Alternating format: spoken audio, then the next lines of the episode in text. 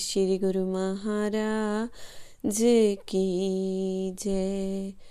श्री श्री 108 श्री तृतीय पातशाह जी श्री गुरु महाराज जी का जीवन दिव्य झलकियाँ।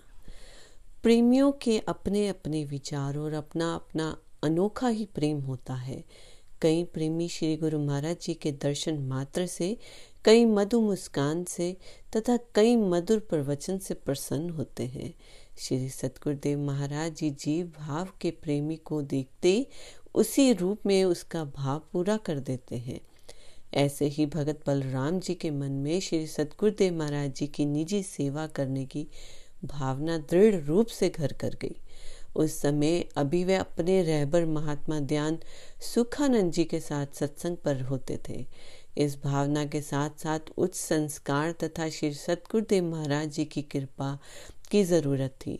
जैसे पुरुषार्थ और भाग्य इन दोनों में मालिक भेद नहीं करते, पुरुषार्थ करने पर भाग्य स्वयं बनता है, परंतु कभी कभी भाग्य ऐसा शक्तिशाली बन जाता है कि किए हुए पुरुषार्थ का फल लुप्त हुआ नजर आता है।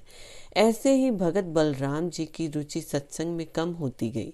इस निजी सेवा की तीव्र लगन ने उनके मन को बेचैन कर डाला। ज्यों-ज्यों समय बीतता जाता त्यों-त्यों श्री चरणों में पहुंचने की लगन प्रबल होती।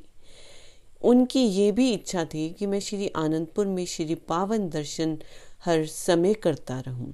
अंत में इस भावना ने उन्हें इसी प्रेम की लहर में बहा दिया कि उन्होंने श्री चरण कमलों में विनय पत्रिका लिखी।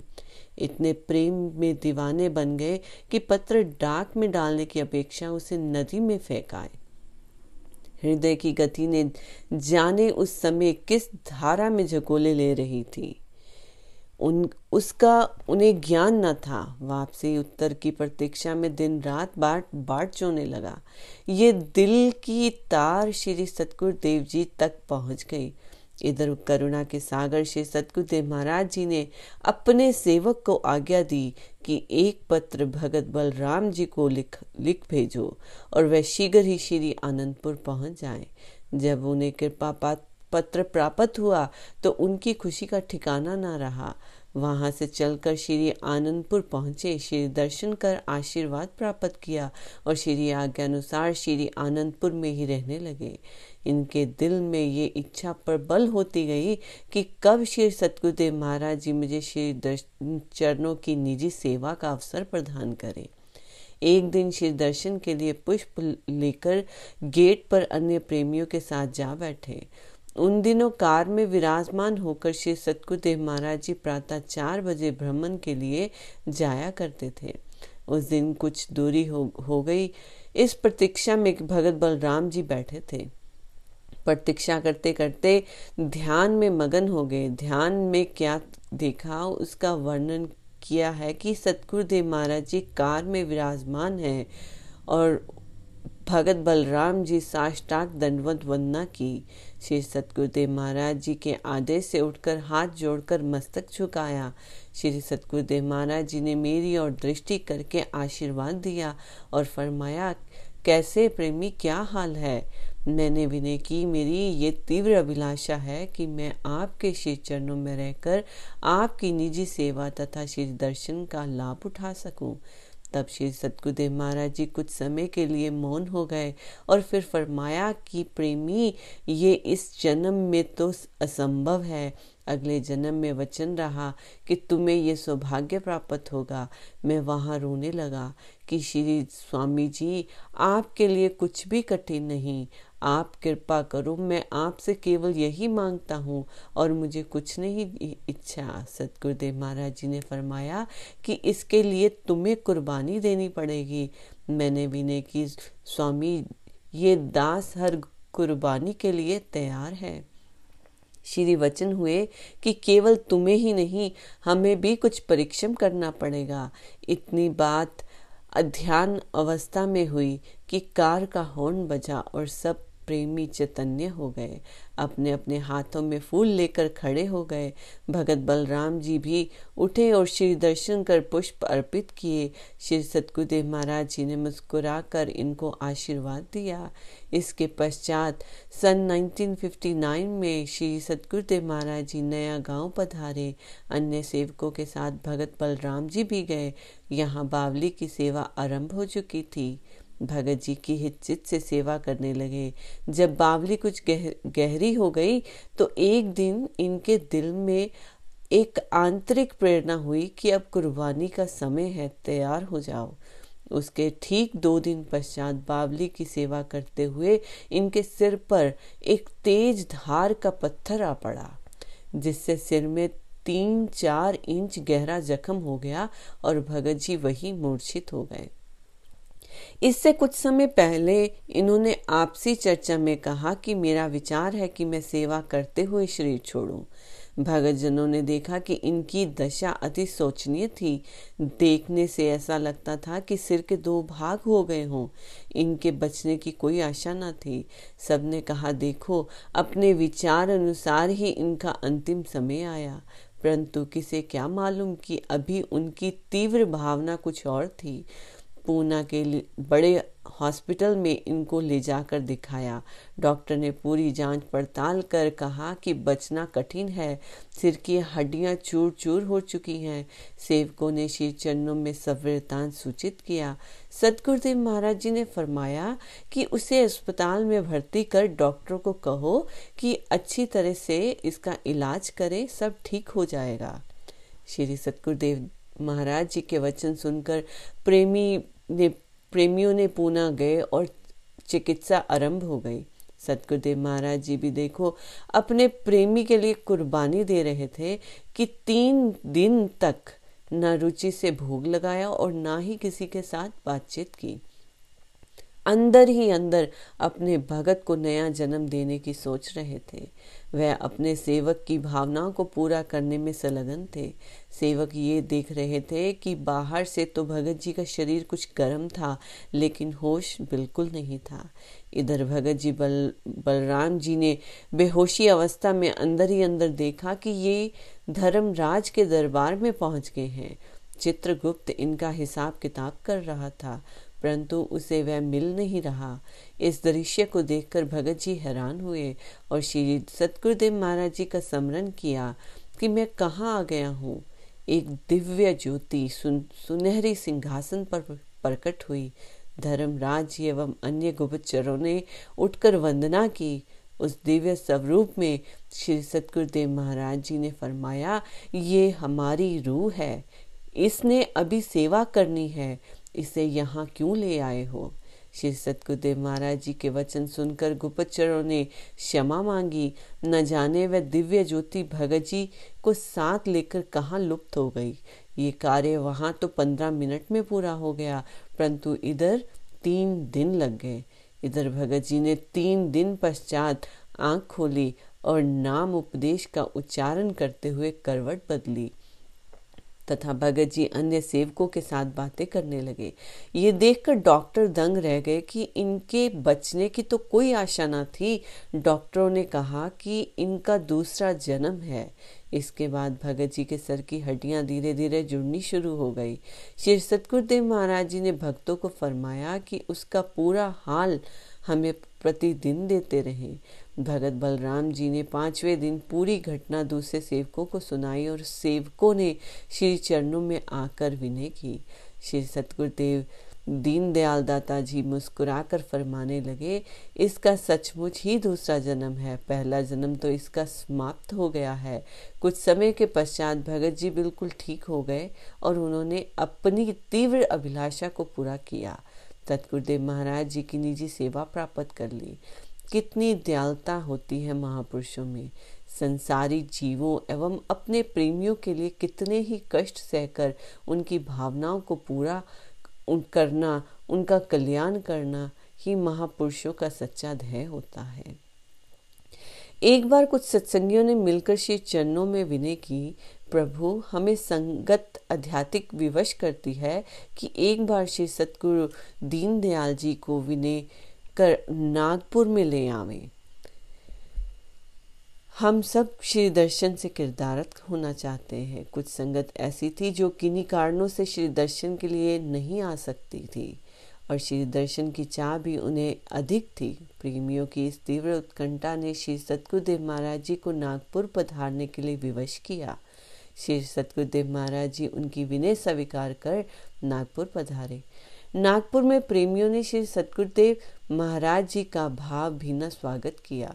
सभी प्रेमी और जिज्ञासु रात दिन सतगुर देव महाराज जी के दर्शन तथा श्री अमृत वचन श्रवण कर कृत्य कृत्य हो रहे थे। एक दिन श्री सतगुर देव महाराज जी ने प्रवचन फरमाए, जिस प्रकार साधारण संसारी मनुष्य दुनियादारी के व्यवहार को अपना मानकर उसमें अधिक रुचि एवं लगन से काम करते हैं और अपनी सुर्ती को धार उसमें लगा देते हैं, क्योंकि इसी काम को उन्होंने अपने जीवन का लक्ष्य समझ रखा है। वह काम चाहे कितना ही कठिन क्यों ना हो, उसमें अपनी सुर्ती की धार को लगाकर सफलता प्राप्त करते हैं और इसी काम में ही अपना लाभ समझते हैं। जिस मनुष्य ने जैसा काम करना होता है उसी के अनुसार सामान इकट्ठा करता है। जैसे एक कपड़ा बेचने वाला मनुष्य अपने व्यवहार के अनुसार उसी प्रकार का सामान गज, कैंची, कपड़ा आदि रखता है, क्योंकि उसका लक्ष्य यही कुछ है और अपने पूरे ख्याल की शक्ति को उसी में खर्च करता है। इसी प्रकार परमार्थ में भी जीव को अपनी सुरती एवं ख्याल की शक्ति को लगाना चाहिए। दिल में हर समय मालिक की प्राप्ति के ख्याल को दृढ़ करो। सतगुरु की सेवा को अपना काम समझकर अपने दिल की गहराई में उसको स्थान दो। यदि काम को बिना रुचि के किया, ख्याल ना अच्छे से किया, तो वो सफल नहीं हो सकता। सतगुरु की सेवा और मालिक की बंदगी में देखने मात्र से तो कोई लाभ नहीं, परंतु आंतरिक दृष्टि में बहुत अंतर है। जो काम रुचि से किया जाए उसका परिणाम कुछ और है और जो बिना रुचि से किया जाए उसका परिणाम कुछ और है। अब सोचना ये इस बात को है कि जो काम दिल लगाकर एवं रुचि से किया जाए उससे बहुत लाभ है। श्रद्धा भाव एवं दिल लगाकर सेवा करने से मन की दशा कुछ की कुछ हो जाती है। सतगुरु की सेवा, भजन, अभ्यास एवं सत्संग से मन की अवस्था कोई से हंस की तरह हो जाती है। कौआ की खुराक मांस और हंस की मोती होती है। कौआ गंदगी पर बैठता है और हंस मान सरोवर पर रहता है। देखने में भी कौआ काला होता और हंस दूध की तरह सफेद होता है, परंतु मन की प्रकृति, मन का स्वभाव तभी बदल सकता है जब मन को सेवा, भजन, अभ्यास एवं सत्संग में लगाया जाए। इन गुणों को ग्रहण करने से ही मन की हालत बदलती है। पहले इस जीव का मन विषय विकारों की गंदगी की तरफ दौड़ता था। भजन, अभ्यास एवं सत्संग से मन विषय विकारों की गंदगी को छोड़कर विवेक, विचार एवं भजन कीर्तन की तरफ लग जाता है और अपनी पुरानी आदतें भूल जाता है। इस मन को संत महात्माओं ने अलग अलग नामों से पुकारा है।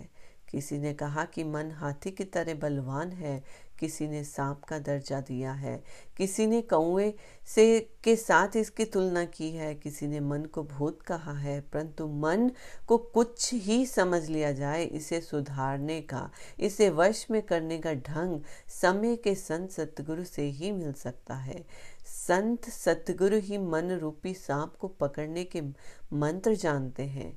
उनके बताए हुए उपाय से मन सरलता से वश में हो जाता है और हाथी की तरह बलवान होने पर भी निर्बल हो जाता है। इस मन को सत्संग, भजन, अभ्यास और वैराग्य के ही शास्त्रों से काबू कर सकते हैं। जो जीव अपने मन को जीतने की रुचि रखता है वही इसको काबू कर सकता है। जैसे शत्रुओं के साथ लड़ने में पूरी हिम्मत और दिलेरी होनी चाहिए, वैसे ही मन रूपी शत्रु पर विजय पाने के लिए दिल में किसी प्रकार की कमजोरी नहीं होनी चाहिए। तभी मन रूपी शत्रु को जीता जा सकता है। जिसने मन रूपी शत्रु को जीत लिया उसने अपने सब शत्रुओं को जीत लिया। यदि किसी का मन रूपी शत्रु जीवित है तो उसके सब शत्रु जीवित है। इस मन रूपी शत्रु को नियंत्रण रखने के लिए अपने शरीर को, अपने ख्यालों को सतगुरु की सेवा, भजन, अभ्यास एवं सत्संग में लगाना चाहिए। मन का स्वभाव बुराइयों की तरफ जाने का है। सतगुरु के शब्द से ही मन को बुराइयों की ओर से रोका जा सकता है। इसीलिए जितनी रुचि से सतगुरु के शब्द में अपने मन को लगाओगे उतनी ही जल्दी अपने मन पर विजय प्राप्त कर सकते हो। 3-4 दिनों के पश्चात जब नागपुर से श्री सतगुर देव महाराज जी अन्य स्थान पर पधारने लगे तो प्रेमियों के ने काफ़ी अनुविनय की कि प्रभु कुछ दिन और यहाँ पर रहकर प्रेमियों की प्यास बुझाइए। श्री सतगुर देव महाराज जी ने फरमाया, अब हमें अन्य स्थान पर अवश्य जाना है। श्री सतगुर देव महाराज जी की मौज देखकर प्रेमियों ने प्रथम श्रेणी का डिब्बा रिजर्व कर दिया। श्री सतगुर देव महाराज जी नियत समय पर अपने सेवादारों तथा प्रेमियों सहित प्लेटफॉर्म पर पहुँचे। रेलगाड़ी आई और श्री सतगुर देव महाराज जी उस कंपार्टमेंट में विराजमान हो गए। सारी संगत प्रेम विभोर होकर प्रेम अश्रु बहाती हुई सतगुर देव महाराज जी के श्री दर्शन कर रही थी। प्लेटफॉर्म पर कुछ दूरी पर 3-4 अंग्रेज आश्चर्य से इस दृश्य को देख रहे थे। उन्होंने परस्पर इस बात की चर्चा अंग्रेजी में की कि भारतवर्ष संत महापुरुष ऋषियों मुनियों की तपोभूमि है। त्रेता में भगवान श्री रामचंद्र जी महाराज तथा द्वापर में भगवान श्री कृष्णचंद्र जी महाराज ने भारत भूमि पर अवतार लेकर इसे किरदार्थ किया और अब कलयुग में भी ये संत रूप में जीवों का कल्याण कर रहे थे। ये भी वही अवतार प्रतीत होते हैं। समीप ही महात्मा सुख सागरानंद जी इनकी बातों को सुन रहे थे। प्लेटफॉर्म से गाड़ी ने प्रस्थान किया। सब संगत प्रेम अश्रु बहाते हुए घरों को लौट गई। महात्मा सुख सागरानंद जी ने उनकी अंग्रेजी की ये बात सुनकर मन ही मन एक लंबी सांस लेते हुए कहा, सत्य है आपकी बातें, लेकिन परख की दृष्टि रखने वाले ही इस संत रूप भगवान को पहचान सकते हैं। इतने में उन्होंने महात्मा जी को समीप बुलाया तथा अंग्रेजी भाषा में ही पूछा, ये महापुरुष कहाँ से आए हैं? ये तो कोई महान हस्ती दिखाई देते हैं। महात्मा जी ने उत्तर दिया कि ये महापुरुष भारत में मध्य प्रदेश में स्थित श्री आनंदपुर से आए हैं। ये उच्च महान हस्ती के महापुरुष हैं, लेकिन बाहरी आँखों से इनकी महानता को जानना कठिन है। किसी सौभाग्यवान को ही इनके श्री दर्शन प्राप्त होते हैं। इन व्यक्तियों ने कहा कि यदि हमें पहले पता होता तो हम भी इनकी पावन संगति को प्राप्त कर अपना जीवन किरदार्थ कर लेते। इस प्रकार श्री सतगुरु देव महाराज जी के पावन गुणवादों का ज्ञान करते हुए महात्मा जी आश्रम लौट आए। बोलो जयकारा, बोल मेरे श्री गुरु महाराज की जय।